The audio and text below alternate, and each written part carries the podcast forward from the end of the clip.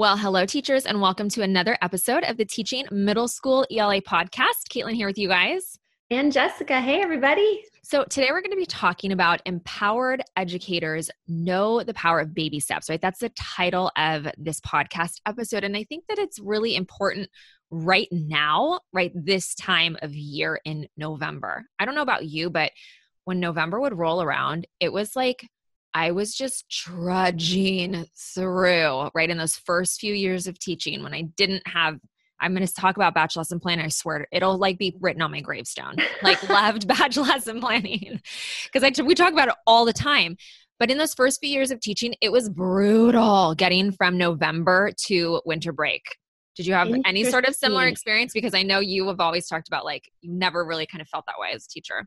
Right. Well, I love this time of year in the classroom. I'll be honest. I just love the holidays. like I've already been with you guys were recording this October 17th and I've had Christmas carols on for Stop. a good like 17 days. no lie. So I am definitely a holiday person. So I love this time in the classroom, but I get it. It can be crazy. It can be overwhelming, stressful because you've got stuff you have to do in the classroom, right? Then you have your own family obligations with the holidays, and it's just a lot. And you have a lot on your plate, and it can feel like never ending. I have so much to accomplish. It's impossible, right? Your to do list is a mile long.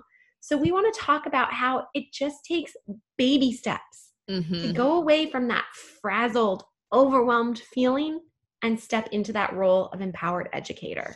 Yeah. And I think too, you know, we had talked about this briefly before we started recording. Like, you are where you put your attention, right? For and so. I want you to think about right now as you're listening to this, you know, where are you as a teacher currently putting your attention, right? Well, how are you spending your time?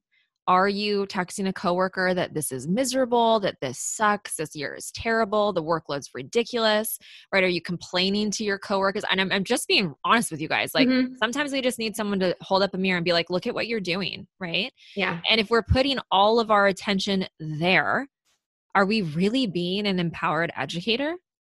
No. Right? So true. Right? So true. I mean, I find myself doing that even not teaching related, but sometimes I'll complain to my husband, like, oh my gosh, I have to go to the store today still, and I need to make lunches for the kids for the week, and there's three piles of laundry. And I just like start listing things, and he's like, okay, so let's go do it. Like, yeah. what needs to get done? And I'm like, you're right. It's just like acknowledging it and then move on because mm-hmm. there's no use in complaining about it. We're all in this together. Yeah. So let's just take care of business, right? Right. Right. All of that stress, right? All of that frustration, all of those like feelings that you're feeling that you want to complain and like unload on somebody. What if we like just acknowledged, hey, I'm feeling this way? Like, I know this sounds woo always, but like, acknowledge the feelings and be, it's okay to feel that way, right? Our feelings are feelings. You can't control your feelings, but you can control your thoughts. And so if I'm feeling this way, acknowledge those feelings and be like, okay, I have all this energy, right? It's negative energy right now. But what if I take that energy and I shift it? And that energy becomes this positive energy and I channel it into something better. And I channel it into a way that's going to just make me happier. It's going to help me through this time. And I really feel like that's what empowered educators do is when they are feeling this way, they take a step back and they're like, okay, what do I need to do? Right? As opposed to focusing on all of those emotions, it's focusing on an actionable step forward. Right. So if you're listening to this and you're like, okay, that's a lot of like mindset stuff, but I need a like an action item. What can I do? Well, here's our thought. As an empowered educator, right? Start a to-do list. We're teachers, we like lists. We really like crossing things off our list.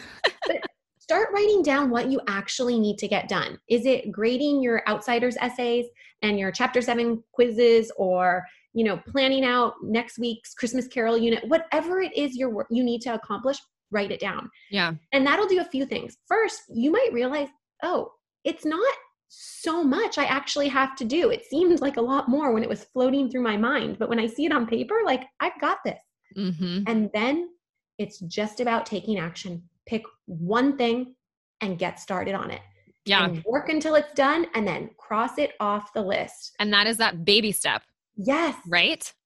And we've talked about this recently on the podcast, Caitlin, but um, the idea of context switching actually mm-hmm. wasn't on the mm-hmm. podcast. We did a, Facebook a special live video. Yeah. Yep. But context switching, and that's the idea of like when you have a list of things to do, you don't want to be switching from one thing to the other because it actually slows you down in the end and it's hard to get your momentum back when you go back to your previous task. So, on your to do list, it's accomplishing that one thing and feeling really good about it. Mm-hmm, mm-hmm. And I mm-hmm. was just telling Caitlin this earlier, but like personal story. Um, my husband and I were down in LA this past week, and we are actually setting up our old house down there um, as an Airbnb, which was really fun and exciting, but a whole lot of work. it's a very tiny house, but we had to furnish it and you know get the washing machine to work, do all these things. And I would wake up in the morning and I was like a stress ball. I was like, we have so much to do. Like, are we going to get it all done? The kids are with my mom and I feel guilty. Like, it was just a whole lot going on. And my husband, like the logical voice of reason, just like Caitlin's husband, they're like the same person. Totally. Um, he would say, like, okay, write it down. What do we need to get done?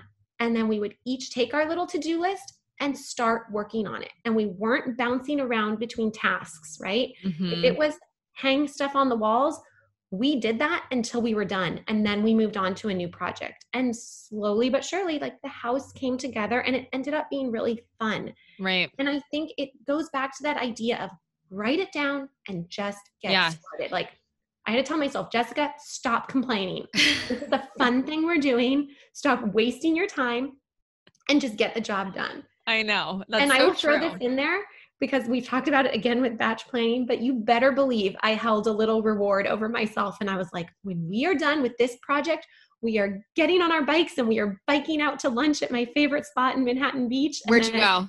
Come back. Tacolicious, Caitlin.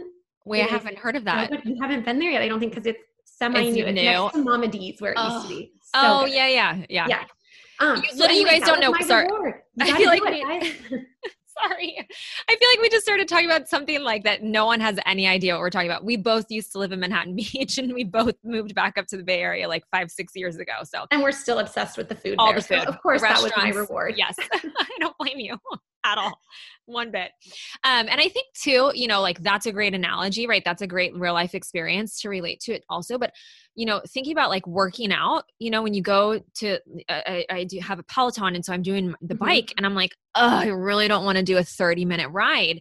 And so if i focus on the 30 minutes right? The like over like the huge thing I have to get done. I know 30 minutes doesn't seem like a lot, but when you don't really uh, want to work out, 30 minutes is a lot. But like you're looking at your your all of the things in your mind, all of the things you have to do as a teacher, right? That's like looking at the 30 minutes of the bike ride you have to do. But if you look at just the first 5 minutes and you do 5 minute increments, you're like, "Oh, I can do anything for five minutes. That's not a big deal. Right. And so when we break down basically that mountain of things we have to do in our to do list, we're just looking at those small baby steps that we have to take to accomplish all of the things that are, you know, overwhelming us and they go away, right? Like step number one on your to do list is doable. Looking at all of the things you have to do and thinking, I've got to do all of them right now, that is going to cause you overwhelm. So when you kind of break it down and you look at them in small chunks of, of tasks, of projects, it makes it so much more doable and approachable and less stressful. Yes, I love it. Yeah. And so we kind of leave you with this, right? That you are an empowered educator. You can do your job. You can leave work on time and enjoy a personal life. You can enjoy this holiday season right? You love teaching, you love your students.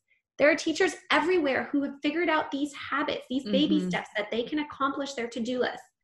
But we have to acknowledge that to do lists aren't going anywhere. No. So, what can we do about it? Yeah. Write it down, pick one task, and start crossing it off your list. And mm-hmm. sometimes we just need that little voice in our head reminding us of this right yep. now.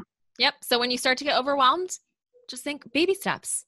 That's it. Baby steps. And babies are cute right? So it's like it makes you happy too. Think about baby steps. I love it. All right, you guys. Well, thanks so much for joining us on today's podcast episode. We have some fun things coming up in November and December, so make sure that you check your emails from us.